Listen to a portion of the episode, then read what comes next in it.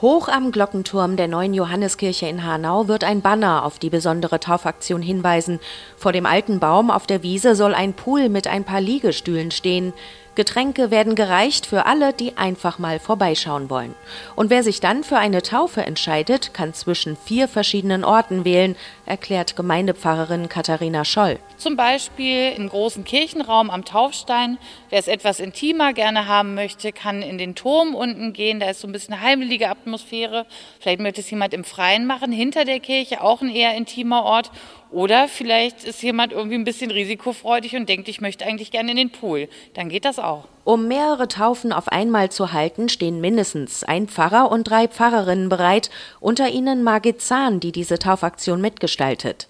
Es soll alles individuell ablaufen, auch der Taufspruch kann frei gewählt werden. Wir werden hier hinten in dem Raum mehrere Banner aufhängen, wo wir groß die schönen Sprüche aussuchen, aber die sind keine Vorschrift, ich kann auch was ganz anderes suchen. Auch für zwei weitere wichtige Elemente ist gesorgt. Taufkerzen können vor Ort gestaltet werden. Drei Musikerinnen und Musiker bieten Titel auf Wunsch an, egal ob kirchlich oder rockig. Und Leute können sagen, ja, diesen Titel hätte ich gerne, spiel mir den doch mal an. Ist es der Titel, den ich möchte?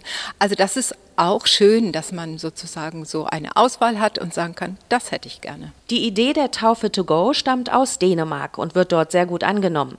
Ab 14 Jahren kann jeder frei wählen, ob er alleine oder mit Familie, Freunden und Taufpaten kommen mag.